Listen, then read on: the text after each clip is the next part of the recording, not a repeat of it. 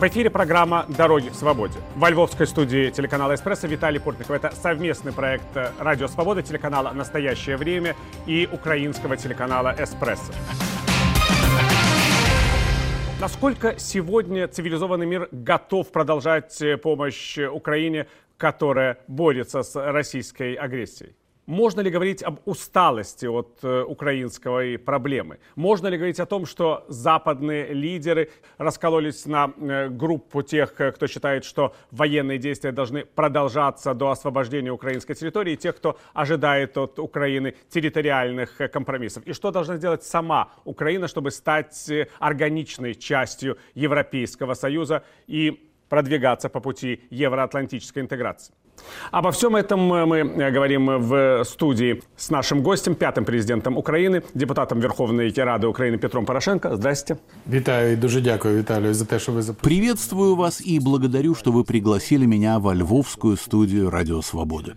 В качестве жеста уважения к слушателям и телезрителям, уважаемой мной и правдивой телерадиостанции, мы договорились, что будем общаться по-русски.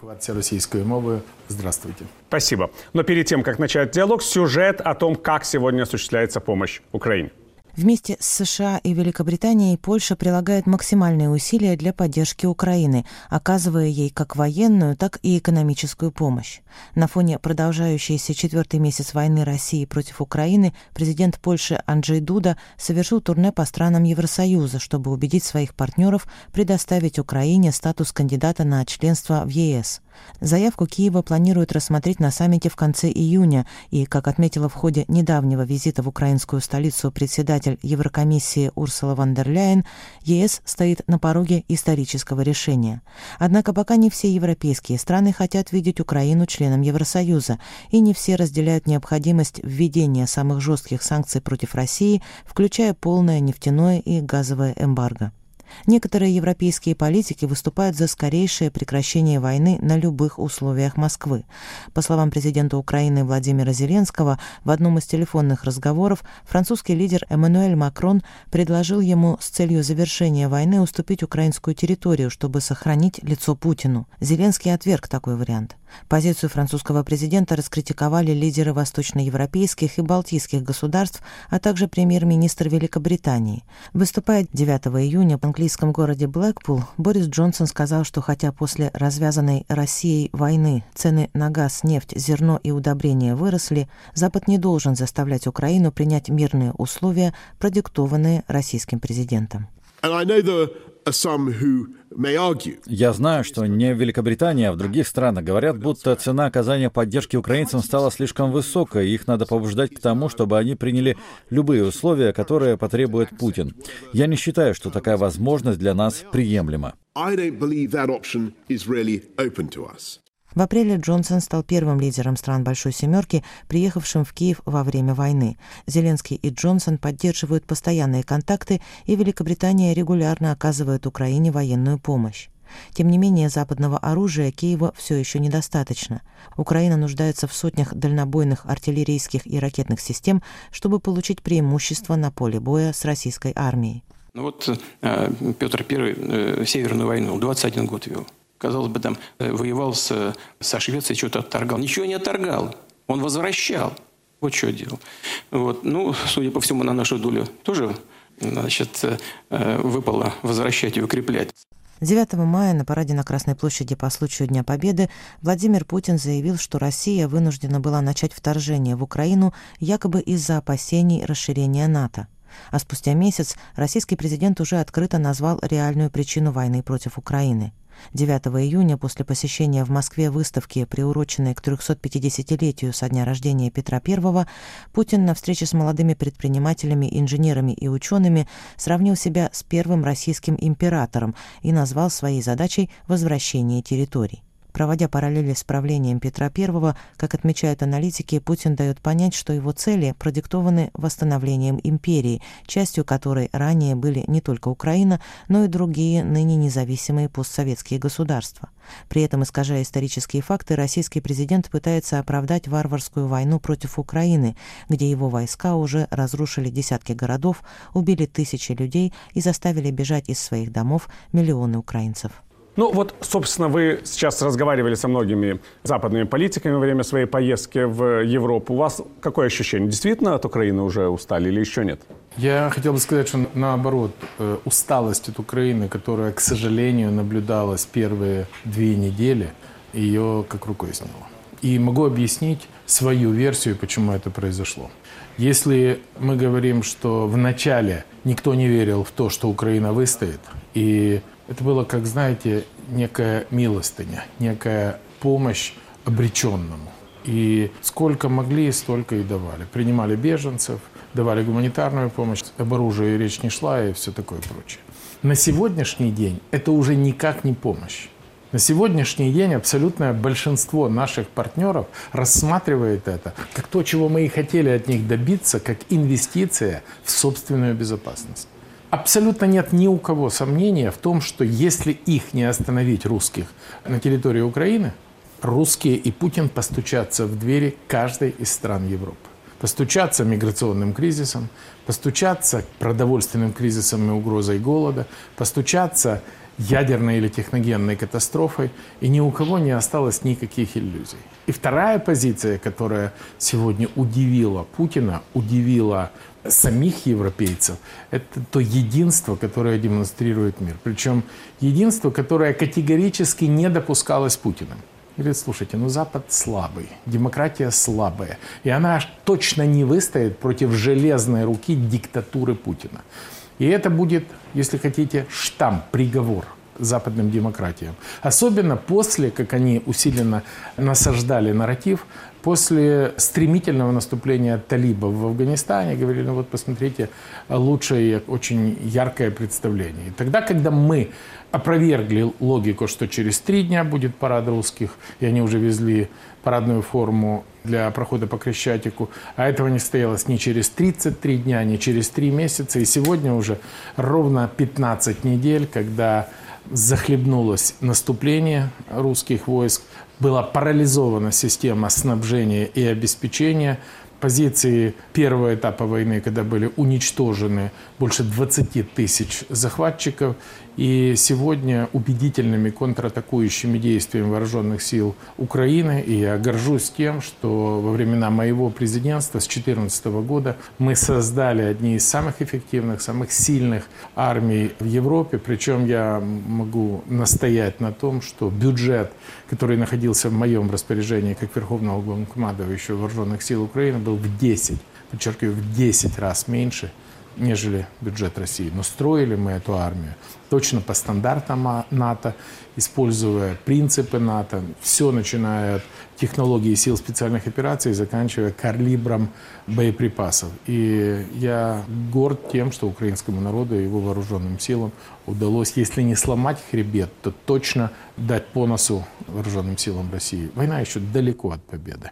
Но ни у кого из украинцев нет ни малейшего сомнения в том, что мы победим. Кстати говоря, о стандартных надо. Сейчас вот говорят о том, что если бы Украина не внесла в свою конституцию статью евроатлантической интеграции, это не стало бы одной из таких вот для э, Владимира Путина, если не причин, то поводов нападать сейчас. Да, вы сейчас повторили русский нарратив. Да, повторил, естественно, и, да, оно и есть. Э, и я хотел бы напомнить всем, что тогда, когда в начале 2014 года Россия аннексировала украинский Крым, э, было нападение на Донбасс, Украина имела в Конституции нейтральный статус, ни в одном законодательном акте Украины не было евроатлантического евроатлантической интеграции, а уровень поддержки НАТО и вступления в НАТО среди украинского населения составлял 16%. И я горжусь тем, что в конце моей каденции в 2019 году уровень поддержки НАТО составлял почти 70%. И я не претендую на лавры евроинтегратора, потому что главным евроинтегратором Украины является господин Путин.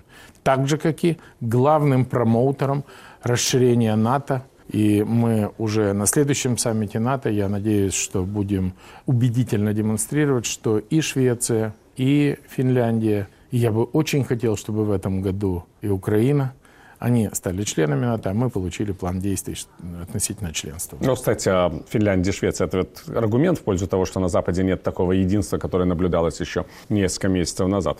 Вот позиция президента Эрдогана по поводу расширения НАТО, позиция премьер-министра Орбана по поводу санкций против России – это ведь все то, чего не ожидалось буквально в марте месяце. Во-первых, это ожидалось. Более того, я позволю себе предположить, что поскольку вы не только тележурналист э, известный, но и превосходный аналитик, и у вас сомнений не было в том относительно природы, по крайней мере, поведения Орбана. И она разная природа у Эрдогана и у Орбана. Эрдоган решает свои внутриполитические проблемы.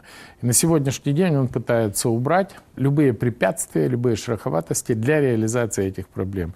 Эрдоган открыт к переговорам. У Орбана природа этого совершенно другая. Когда я говорю о том, что Европе требуется в первую очередь, я могу настоять. И давайте запомним этот термин. Европе, как и России, абсолютно необходима депутинизация. Причем депутинизация Европы предполагает собой, чтобы мы выковырчивали с корнем политическую коррупцию в Европе. Я хотел бы, используя обращение к русскоязычной аудитории, сказать, посмотрите, пожалуйста, отчеты «Газпрома», начиная, там, я не знаю, 17, 18, 19 годов. Там есть такой отдельный раздел, причем в русскоязычной версии он есть, а в англоязычной его нет, относительно тайных расходов на обеспечение политической поддержки механизма транспортировки российского газа. Знаете, сколько только «Газпром» тратит на эти цели в среднем каждый год? Около трех с половиной миллиардов долларов.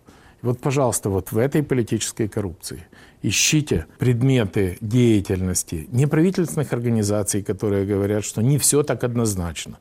Ищите предметы псевдоэкспертов, которые во время моего подписания соглашения об ассоциации кричали, что это принесет Украине ущерба в 200 миллиардов долларов.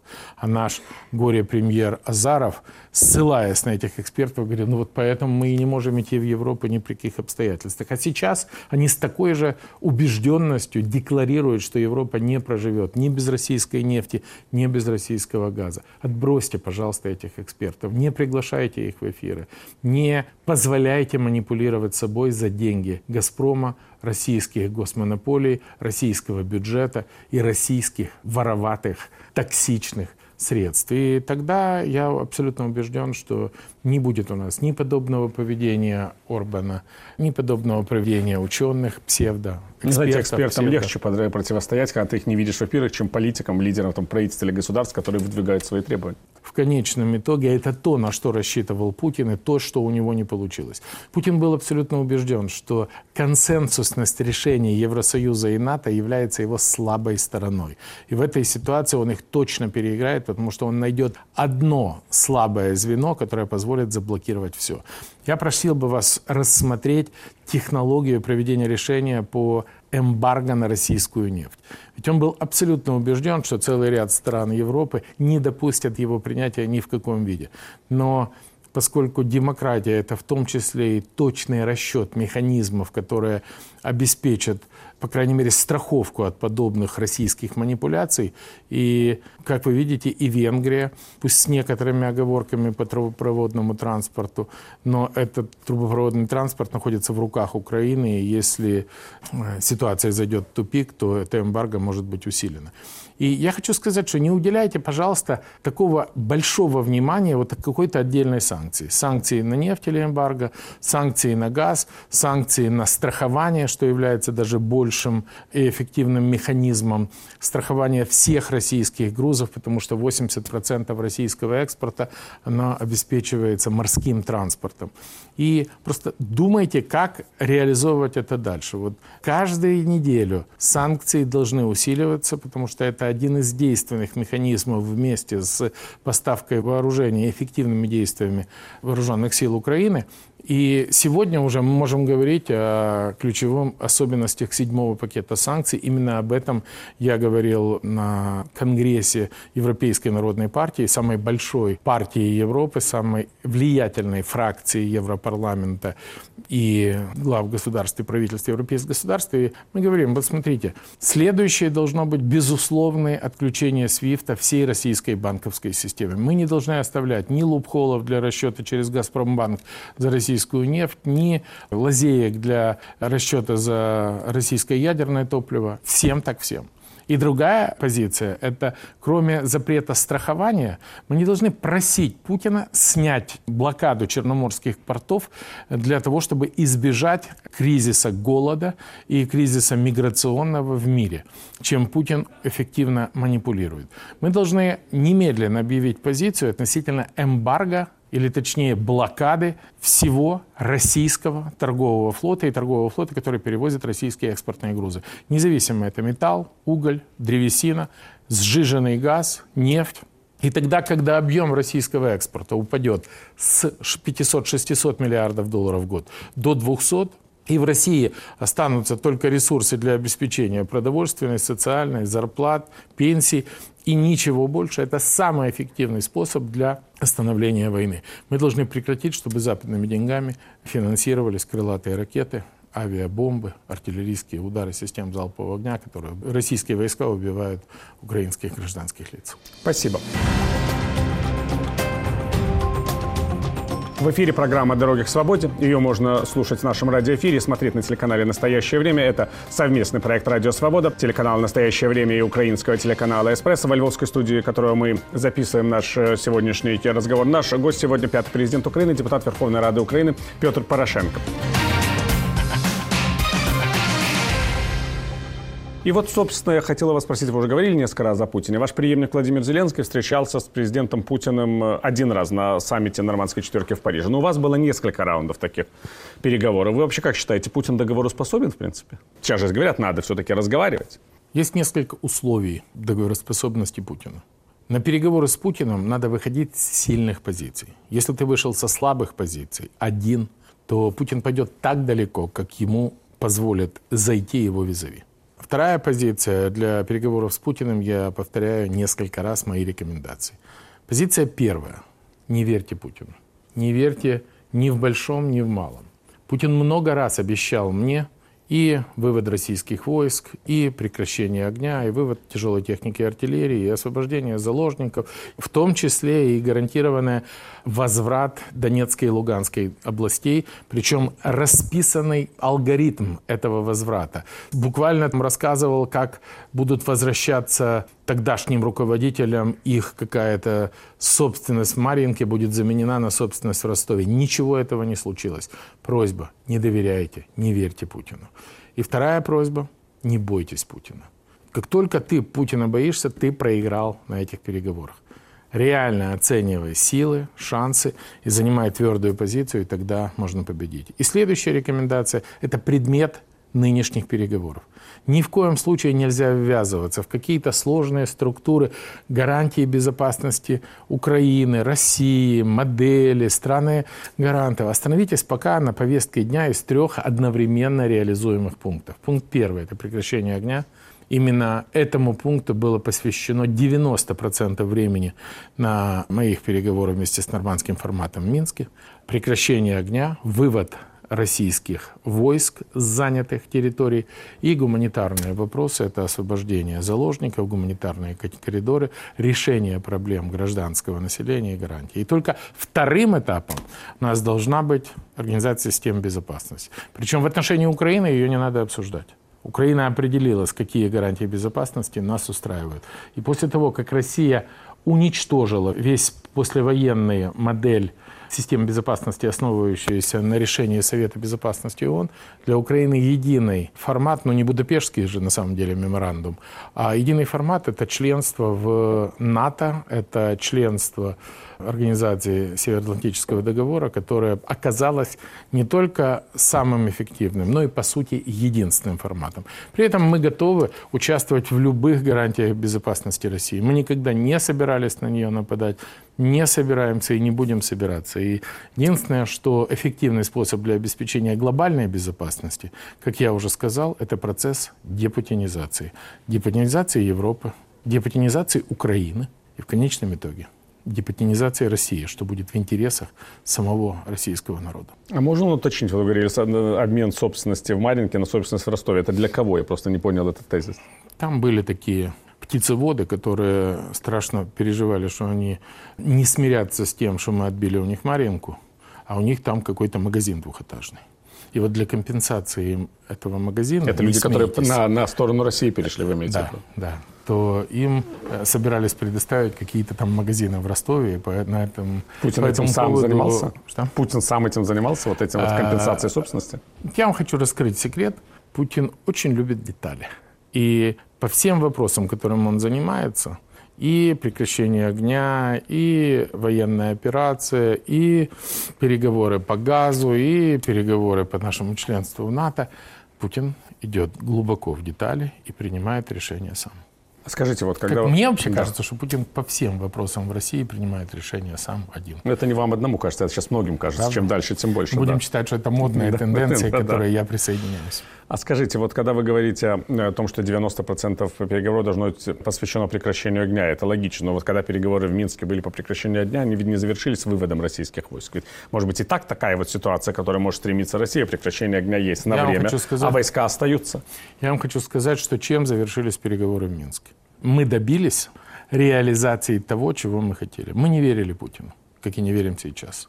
И наша задача была отвести угрозу или, по крайней мере, отсрочить войну. Выбить себе 8 лет для того, чтобы мы и восстановили экономический рост, и восстановили мощь, не восстановили, а построили мощь вооруженных сил. Это была первая задача, и она была достигнута. Потому что, как говорит Сунь Цзэ, то Самое главное, или победа в войне означает не военная победа, а искусство избежать войны. Невзирая на то, что война длилась 8 лет, относительно полномасштабной военной операции и солидаризации с миром, я считаю, что в этом отношении Минские соглашения свою задачу выполнили.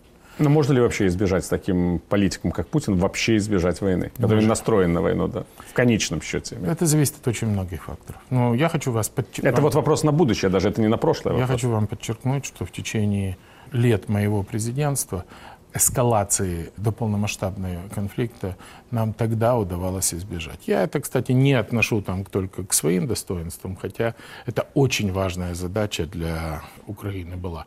Но, возможно, я могу предположить, что Путин стал менее адекватным. За эти годы? да. Он перестал воспринимать украинские реалии и глобальные мировые реалии. Возможно, это сыграло и с ним, и с Россией очень злую шутку. Но, тем не менее, я настаиваю. Главная задача Минских соглашений была избежать полномасштабного разворачивания войны и выиграть для нас драгоценное время для построения вооруженных сил. Нам этого удалось. Вторая задача по Минску, это было под документом, под которым стоял подпись Путина. Содержались пункты «Вывод всех иностранных войск». Ведь э, задача дипломатов это сформировать договор, а потом как он будет реализовываться, это уже гарантии исполнения этого договора. Так вот, и вопросы восстановления суверенитета украинского над всем Донбассом, и вопросы вывода иностранных войск, и вопросы разоружения незаконных воинских формирований, и вопросы э, вывода тяжелой техники и артиллерии, и вопросы, вопросы, вопросы. Это все значилось в этих пунктах вплоть до вопроса передачи под контроль украинских пограничных сил, вопроса государственной границы. Поэтому, с моей точки зрения, Минск свою миссию выполнил. А вот то, что идет уже сейчас, мы должны выходить на эту позицию на качественном этапе с учетом тех рекомендаций, которые я сказал. Не обсуждать ничего, кроме прекращения огня. Когда я сказал, что это забирает дольше всего времени, это парадокс. Потому что как можно быть против прекращения огня? Это автоматически. Давайте договоримся, что огонь прекращается, и во время прекращения огня мы решаем этот, этот и этот вопрос. Так вот, я могу настоять, что 80% времени Путин был против прекращения огня. Ну, логично, что прекращение огня – это продолжение стрельбы, это козырь для давления на партнеров. Если партнеры слабы, и это продолжение огня разрушает их государственность. В нашем случае мы были уверены, что мы не допустили сценарий окружения, на который рассчитывал Путин под Дебальцево. Путин сказал, что в результате этой операции он возьмет в плен 8 тысяч украинских граждан.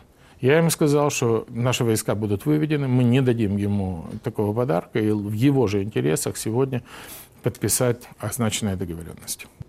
А скажите, вот уже приближаешь к окончанию нашей беседы, вы верите в то, что украинские вооруженные силы выйдут на государственные границы страны, на те, которые признаны международно, а не те, которые, так сказать, сейчас в России чертят как-то, забирая, кажется, уже не только Донецкую, Луганскую, но и Херсонскую и Запорожскую область? Виталий, с первого дня войны у меня не было ни малейшего сомнения, хотя это было чрезвычайно опасно.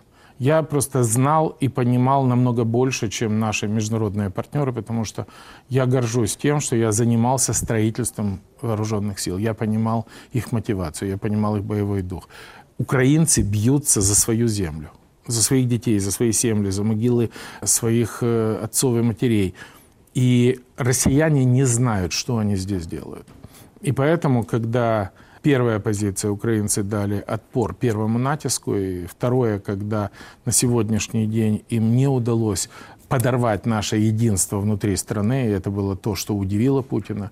Путина удивила международная солидарность с Украиной, Путина удивило единство Украины внутри. Путин точно просчитался относительно мощи наших вооруженных сил. Так вот, у меня никогда, ни одного дня не было ни малейшего сомнения. И поэтому впервые я выехал за границу буквально там на этой неделе для участия в Конгрессе ЕНП и э, финансовом Европейском Конгрессе в Сопоте, который был посвящен плану Маршала и Ленд-Лизу.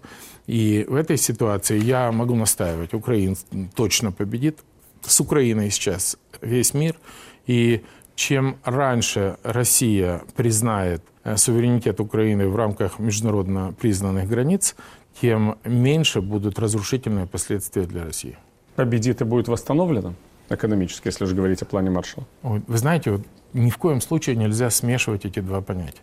Вот кто-то сегодня изображает уже, что мы победили, и давайте просто разговаривать, как мы будем делить деньги, которые придут от плана Маршалла. Я в своих выступлениях и на ЕНП, и в, э, на Сопоте призывал просто, сконцентрируйтесь сегодня, чтобы законодательство о ленд-лизе было принято в каждой из стран-членов НАТО. Сконцентрируйтесь сегодня, чтобы Украина получила в полном объеме весь перечень вооружения. Потому что сегодня у нас не стоит задача что-то строить, что-то восстанавливать, мы это точно сделаем. Сегодня стоит задача сломать хребет агрессору, вооружить наши вооруженные силы и остановить войну. И причем это надо сделать до конца этого года. Так же, как и мы должны получить статус страны-кандидата в этом году, и так же, как мы должны обеспечить план действий относительно членства в НАТО. Я на это рассчитываю. Спасибо.